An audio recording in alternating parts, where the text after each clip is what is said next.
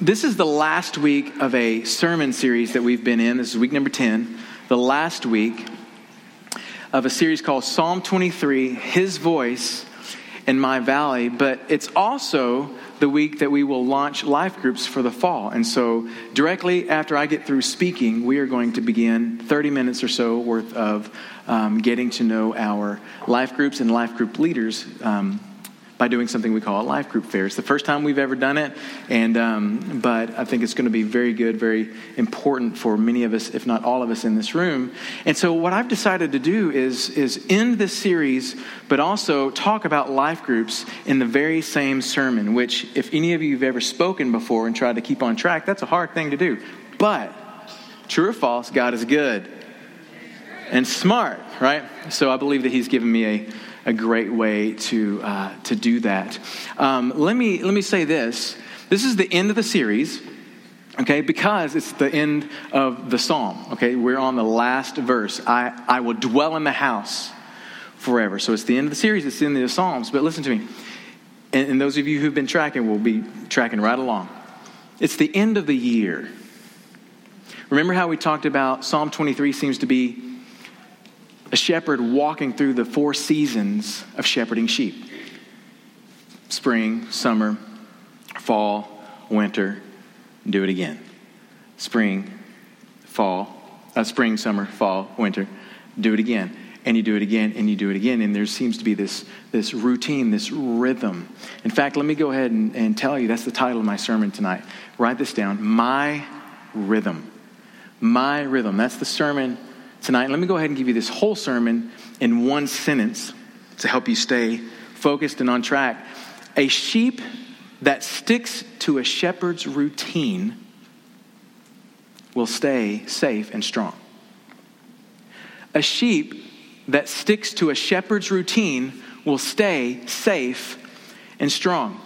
So David is he ends this whole psalm by saying, "And I will dwell in the house of the Lord forever. Let me say this real quick. If you are new or you're visiting, you, you haven't heard any of the other sermons in this series, I encourage you to go back and listen to it. Tonight will actually make way more sense, um, I believe, um, but I think you'll be encouraged and challenged overall.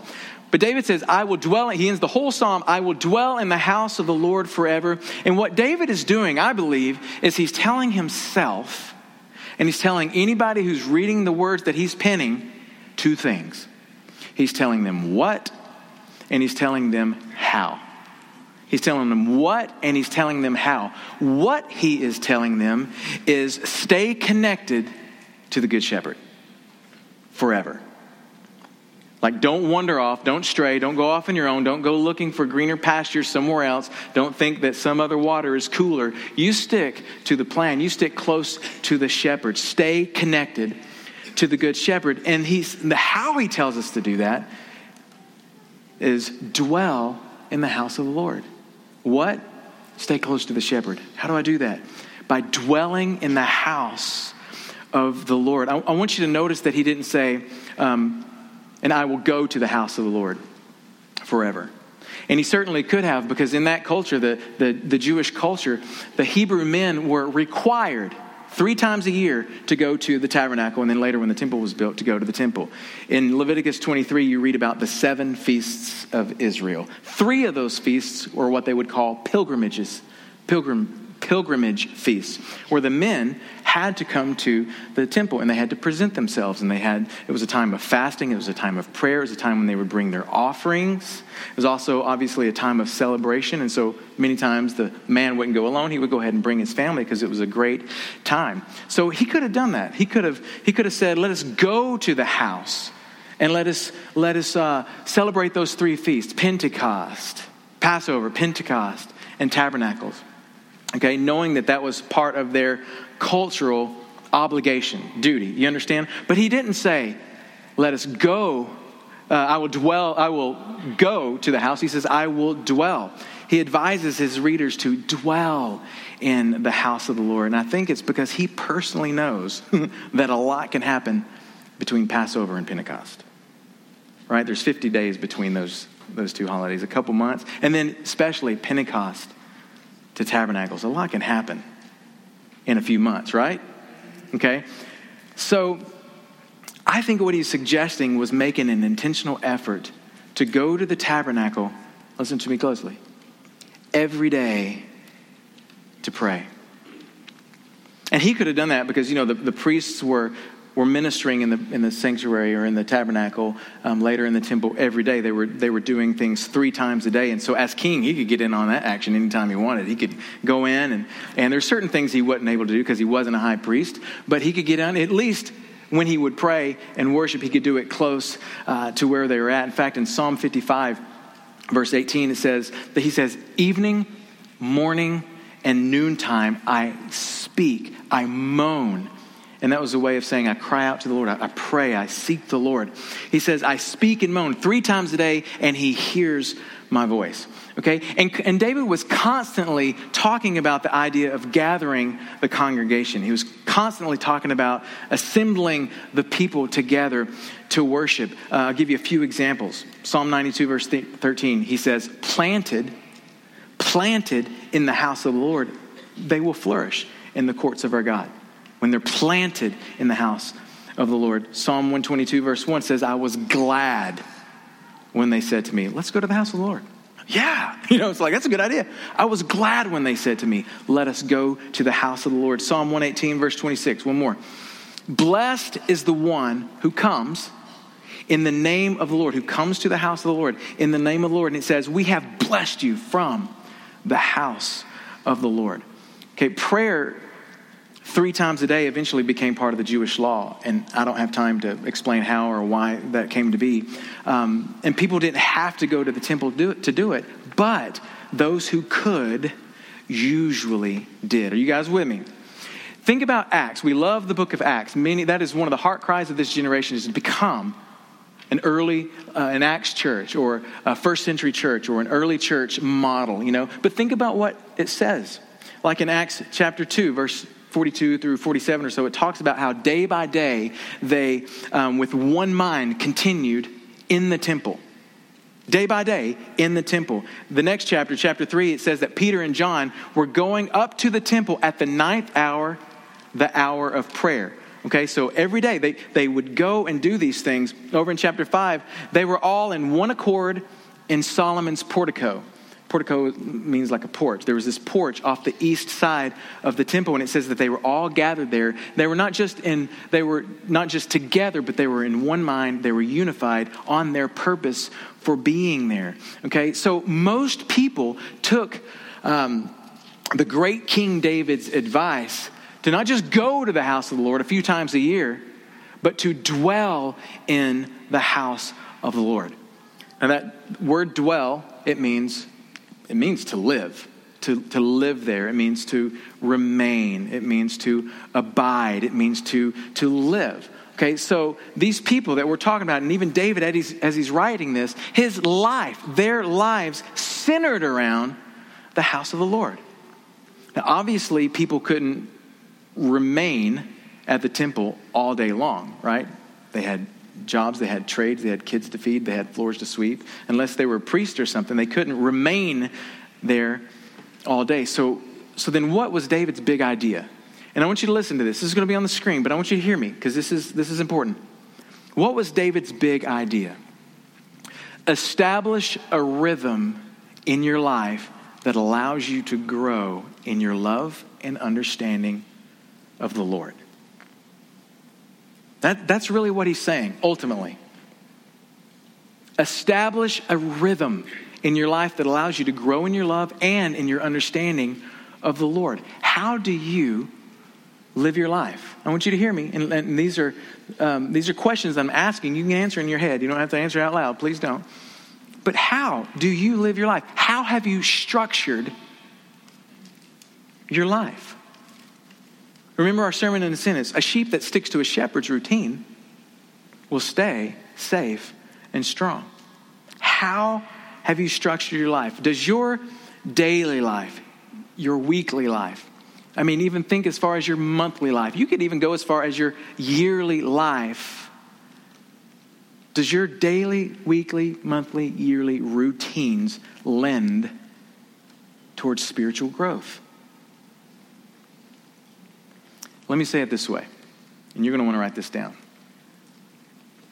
Does the rhythm of your life match the beat of your heart?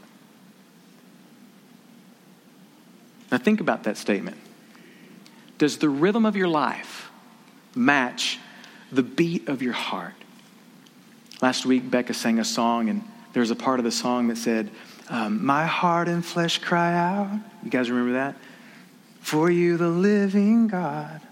Your spirit's water to my soul. And we're, we're singing that. My heart and my flesh cry out. And is that a heartbeat statement or what? My heart and flesh cry out for you, the living God.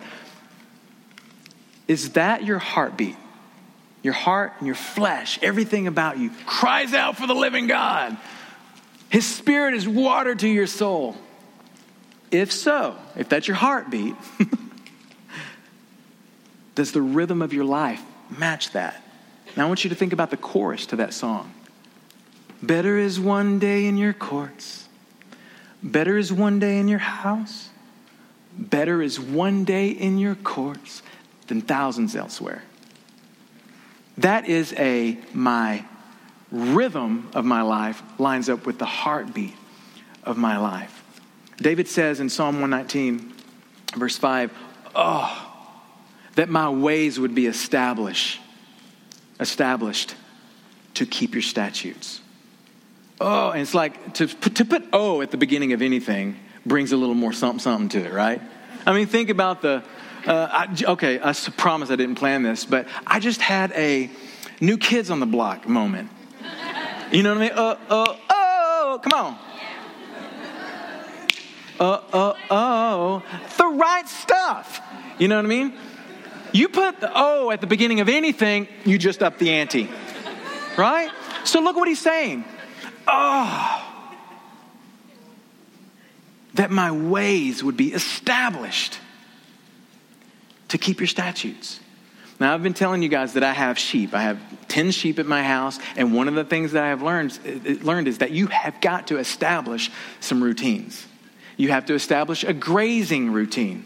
Okay, you have to have them on this paddock or plot of pasture for four to six weeks, and then you want to rotate them over to another paddock for another four to six weeks, and that helps keep down on worms. It allows worms to die off in one pasture, and you guys understand that? Another routine you have to establish is a worming routine. like you actually have to worm them. You know, I, I have even learned that there is a lambing routine. In other words, you can let them, you know, love each other anytime they want. You know what I mean? But it can be a little less healthy than if you will establish a routine. Let them mate in the fall, birth in the spring. Mate in the fall, birth in the spring. It's actually healthier for the mothers. And you will, if the mothers are healthier, obviously the lambs will be healthier as well. Listen to me. I put off establishing my paddocks for a while. I also put off worming my sheep. And I thought, oh, well, and I was just procrastinating. Let's just be honest. That's all I was doing was putting it off. And let me tell you, I paid dearly. It cost. It cost me. There was a price to pay. And so I decided to read and stick to some of the advice of proven and good shepherds and follow their routines. I mean, if somebody else knows something that I don't and they have a proven method and track record, true or false, I am wise to follow their advice. Isn't that right? Yes or no? Yes. Okay, so let me, let me shift directions. How does all this that I'm talking about apply to us? I believe David's admonishment to us to dwell in the house of the Lord forever still applies. I believe God's people are supposed to dwell in the house of the Lord. But listen to me, our context is different, isn't it? Isn't it? We're not ancient kings that can go to the temple and the tabernacle anytime we want and say, hey, I want to get in on this prayer service, you know. Pull in rank, let me in, you know. We can't do that. We're not even the first century church people whose lifestyle and even proximity to the synagogue or the temple um, would allow them to stop by on the way to work and then to stop by, you know, at lunch break and to stop by on the way to home. That doesn't work for us. Okay, and I will say, if any of you that want to stop by the church and pray at any time of the day, you may come and do that. The doors will be open, and uh, that would be absolutely amazing. You're welcome to do that. But by and large, that doesn't, that's a different context in this culture, isn't it?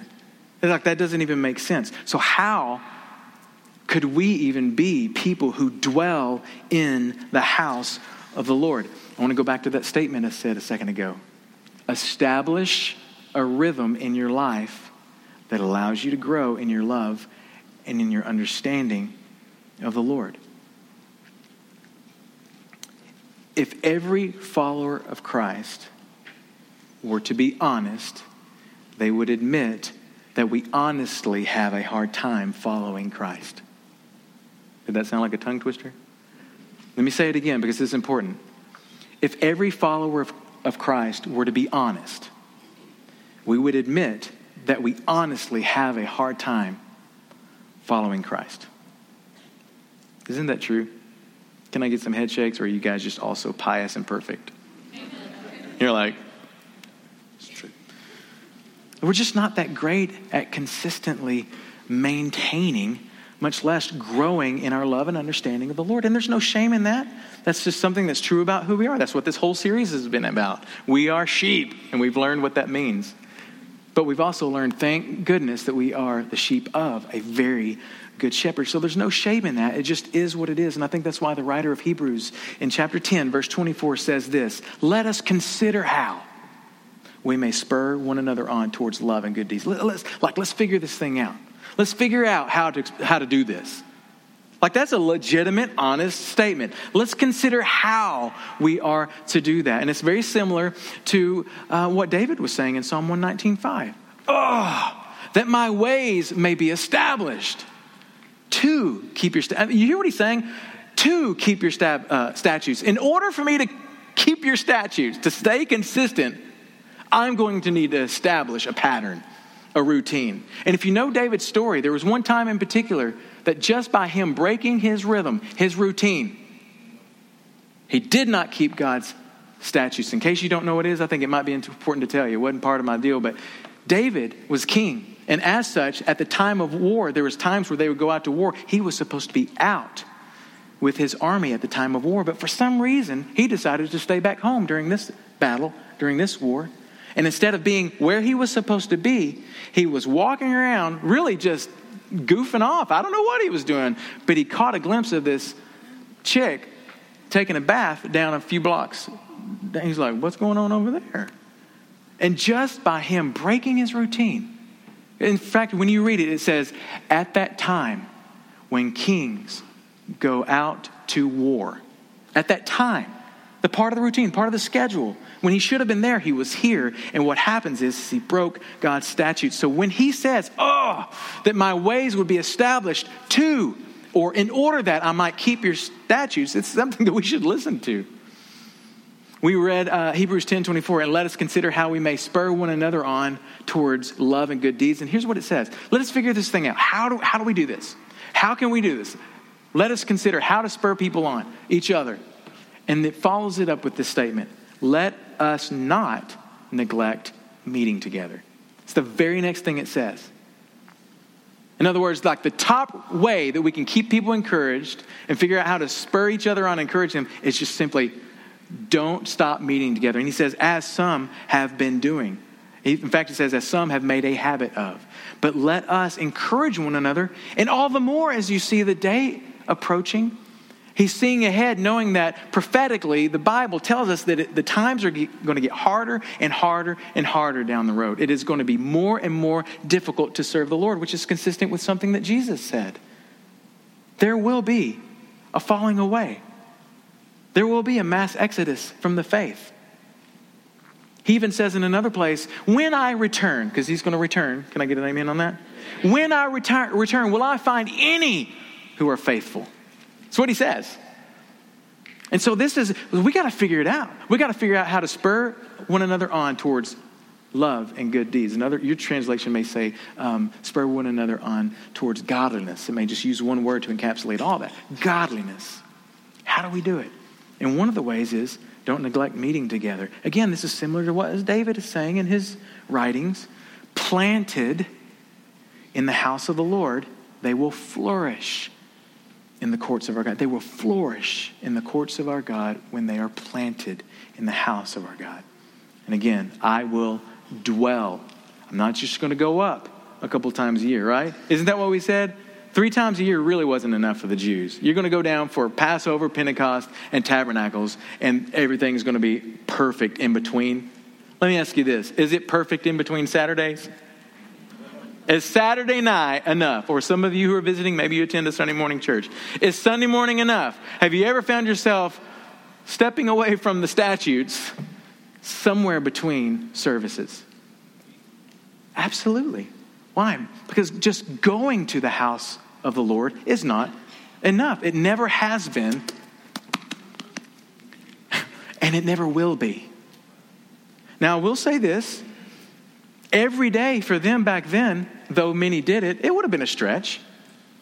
It would have been a stretch for them because some people didn't live close to the synagogue or close to the temple. They may have lived a, ways out. So their three times a day prayer may have been at home, okay? But for us, it's impossible. It may have been a stretch for them, but for us, let's just, am, I, am I right? It's impossible to come to this building every day. And even if you did have the time, we may not be here, especially if you come, you know, after whatever hours. Right? It's just not possible. Culturally, it doesn't work. So, again, what is the balance? How do we dwell in the house of the Lord forever, knowing these things, knowing these realities?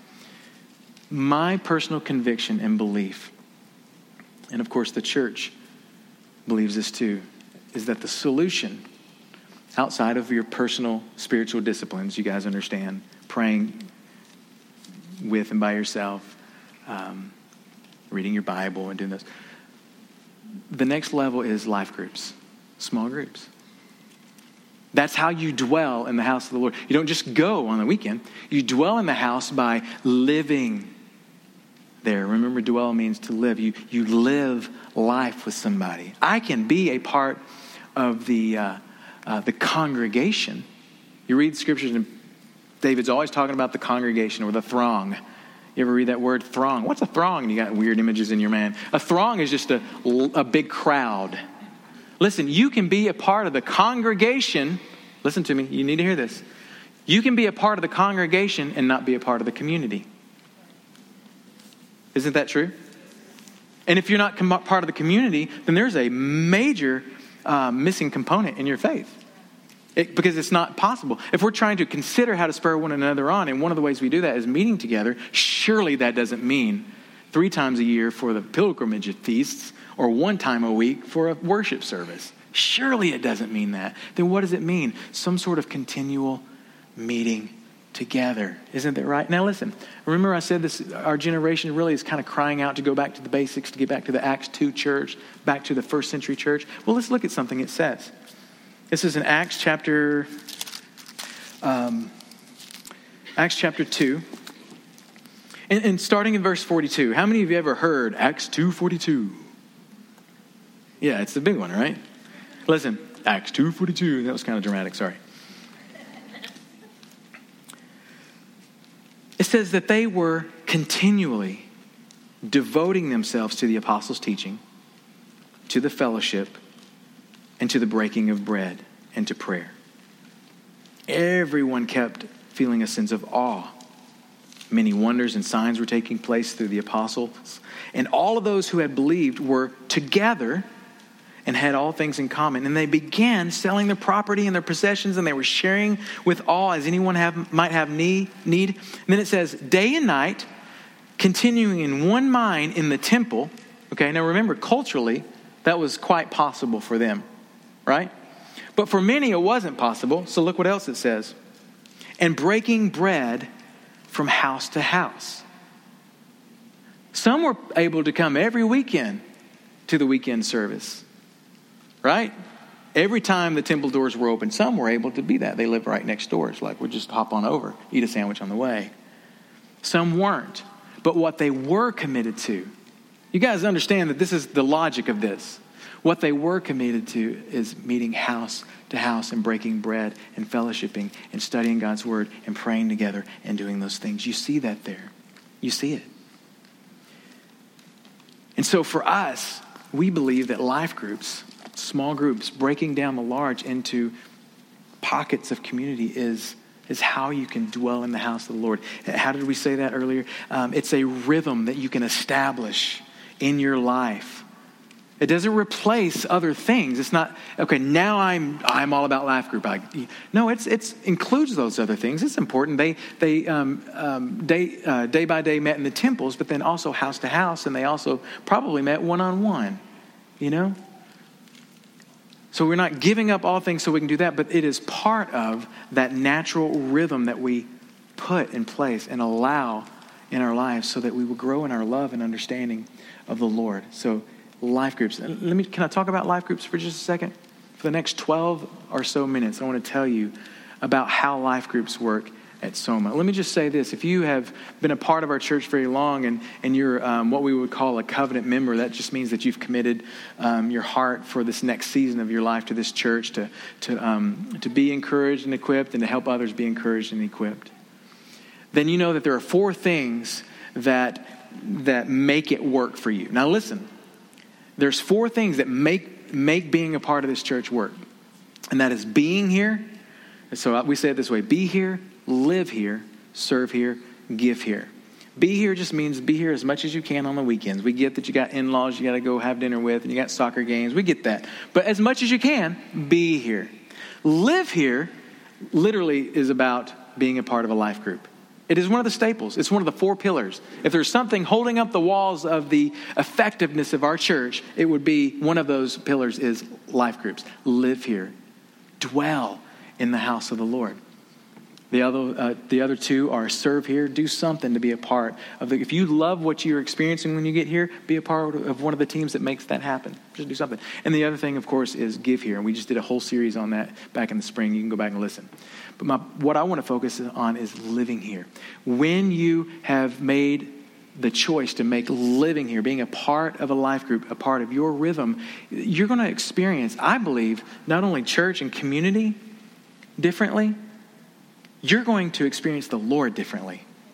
Our life groups, uh, there's three things that we say life groups are about community, discipleship, and outreach. And if you really start thinking about it, those are the three things that, that you are to really grow. Those three things will help you grow in your faith. Community, you're not, you're not supposed to walk out the new covenant alone. It was meant to be done in the context of community. Isn't that right? So you can come in here and be a part of the congregation and not know anyone. How many of you have ever experienced that? How many of you have ever visited a church? No one said hi to you. That's the weirdest thing, first of all. I'm like, really? Nobody?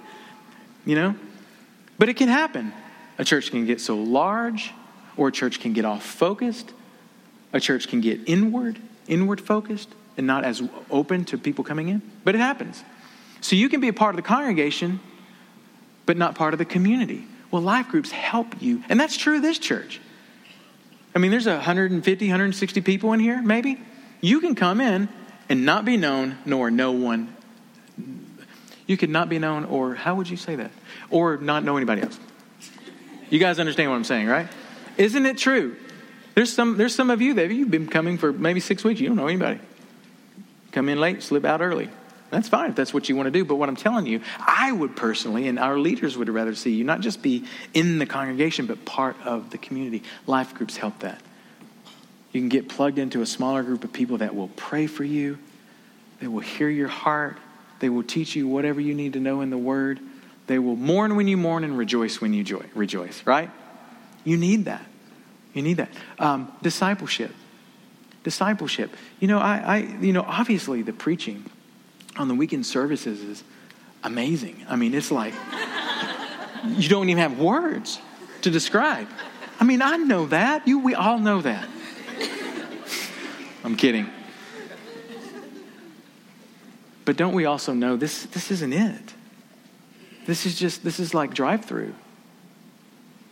This is like, okay, you got something, and, it, and, you know, how many times you've been out and about and you're starving, and you know, you know, your wife's got something at home on, on the table, but you're starving now, so you go and pick something up that you can tide you over till you get home. I don't do that often. I'm just saying. It's just a drive through. And it's good food, you know? But it's just a drive through. You need to sit down house to house and have a meal. You guys understand what I'm saying? And it doesn't even matter if you're going deep in the word during that meal. It's the fact that you were there and able to ask questions and get responses and get feedback. There's something that's different about that. It will build you up. And then the third thing is outreach community discipleship and outreach.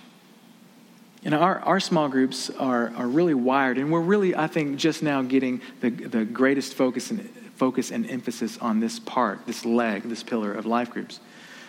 But reaching out. Some of you may want um, programs to reach out to the community and, and outreaches and big things. Well, I tell you, we'll do some of those things, but if you want to truly touch the community, get involved in a life group because that's how we're going to do it. Amen? More groups doing more things more often, right? Or we can do one little outreach here and there, or all groups doing more more often. Well, listen, serving others getting a perspective of the greater need of the community or the world in general, that's part of our spiritual development, isn't it? If all we know is what we know, then that's, that's all we know. That was so profound. if you think about it, we need a t shirt. And then on the back, you know. So life groups are hugely important. Let me just say that, let me just say it this way too. You won't really be shepherded at Soma. I understand that I'm the lead pastor. I'm, you may even say I'm your pastor. And I might be in a general sense, but I'm not in a personal sense. And probably won't be for many of you. You have ideas and expectations of what you should get and receive, and those are right expectations. The church, Ephesians 4 tells us exactly what the purpose of the church is, and you should have those expectations. But I'm telling you, those expectations will only be met if you make life group part of the rhythm of your life. I'm just telling you right now. I can't shepherd, you know, personally, you know, a couple hundred people. In fact, let me, let me show you something. It's interesting. Um, and, and while I'm doing this, I want to have our life group leaders come up, if you would do this, if you wouldn't mind life group leaders, and we're gonna we're gonna kind of move towards the fair here. But go ahead and stand here in the front. I also want to have Becca Reed come up. Oh, she's already up. She's a life group. I want to show you something. Good Lord, y'all are so tall. I can't even. I'm on the stage and I can't look over you. Okay. Listen, you know, um, I want you to listen to me real carefully because this is important, and then we'll, it'll shift what was happening in the second, uh, second chapter of Acts, what you're seeing happening in the church is the gospel doing what it does, saving people. And it says over and over and over, you read that it was uh, that, and they added to their numbers daily. The church was growing. One time it grew by uh, 3,000 just like that. Another time it grew by 5,000 just like that. Can you imagine in a short amount of time going from, you know, whatever, 120 in an upper room to 8,000 people that need to know about Jesus? The real Jesus, not the one that was blaspheming, saying he was the Son of God, but the one who turns out he was, you know? Could you imagine? And so what happened was is it started spreading out, so many people be involved. It says here in chapter 6 of Acts. Now at this time, while the disciples were increasing in numbers, a complaint arose on the part of the Hellenistic Jews against the native Jews, now the Greek um, Jewish widows against the, uh, the Hebrew widows because their widows were being overlooked in the daily serving of the food. So there was some ministry that was happening, and there was a group of people that were being overlooked. And they brought that need to the, the, the, to the apostles, and, they were, and the apostles didn't say, Well, y'all just need to quit complaining. They didn't do that. They said, Oh, obviously we need to do something about that. And you know what it says that they did? Select men who are filled with the Spirit, who have all these qualities that line up with really the role of an elder. Now I'll just read what it says. Um, Select from among you seven men of good reputation, full of the Spirit, full of wisdom, who may put, uh, whom we may put in charge of this task. We will devote ourselves to prayer and to the ministry. They, they were saying we're going to devote ourselves to basically the overall leadership of the church, but we do need somebody that's going to make sure that the people are being shepherded. The statement found approval with the whole congregation, and they chose Stephen, a man full of faith and full of the Holy Spirit, Philip, Prochorus, these guys, that guy, I can't pronounce that guy, and all these guys. now, listen, here's what it says. Listen to me. It says, And they brought them before the apostles, and after praying, they laid their hands on them. Now, that was a way of imparting power and authority, anointing and authority. You guys understand what I'm saying? Not ability.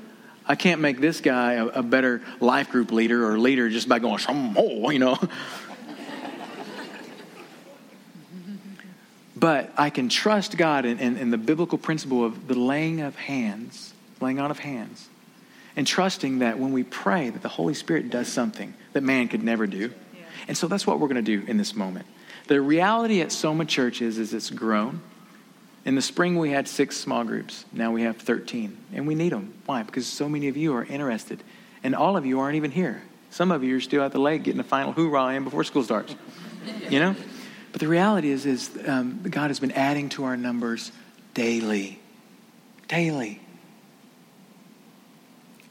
And we don't want um, anyone to be overlooked.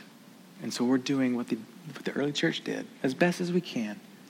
We're laying our hands on some select men and women, blessing them, praying that God would empower them, and releasing them to the works of the ministry, which, by the way, is what Ephesians 4 tells us is the job of the church. So, what I want is to pray over these guys. Okay, these are all, and I think there's uh, one group that's not here um, is Joe and Morgan Matthews are group leaders, and they had a, um, a tragedy in, in, the family, and so they're not here. And so you will see their pictures up on the um, thing, and I will actually have their content and what they're about. So for Joe and Morgan's group, they're young, mid 20s, no babies and stuff. So I'll be there and talk to that, talk to you about that group. But everyone else, we're here, and I'm going to pray over them right now. Okay, so why don't you guys join me? And as soon as I'm done praying these guys are going to go over to their, uh, to their areas, and, uh, and they will be there. And maybe some other people that are currently in their group, they will be there too. But at least the leaders will be there. And go and meet them. You know, you could spend all the whole fall visiting 13 groups. Be like, ah, which one? Which one? 13 groups later, I don't know. Or you can go figure out, maybe there's a couple. And maybe take a couple of weeks to figure out what group you might connect with. Does that make sense? Come on, that's good. Okay, real quick, before we pray for these guys, I would like for Becca Reed to come over here. This actually fits in great. I really couldn't have asked for a better um, time or service. Come on up here since you're so short. That's true. I mean that respectfully.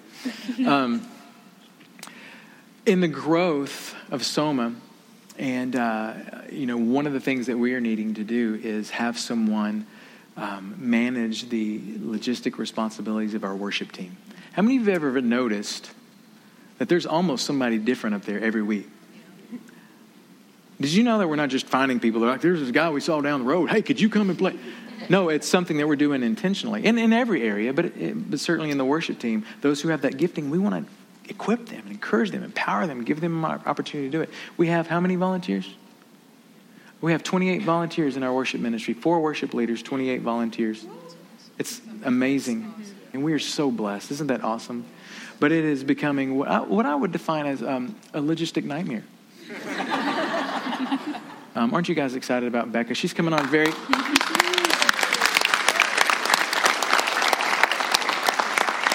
they like you. She is coming on as a very part time but very significant role of uh, worship coordinator, and she's handling all the logistics, scheduling. It, again, it really, truly, at times can be a nightmare. And, uh, and, and equipping and in training and really everything that makes us have such a wonderful time with the Lord every weekend. Isn't that good? So, Okay, your kids have ministry in there. They're good to go. As soon as I'm done praying, you guys, if you if you need to leave, you can. If you need to check out your kid, you can. But I encourage you to spend the next 20 to um, 25 minutes going around and getting to know life group leaders. Is that good? Awesome.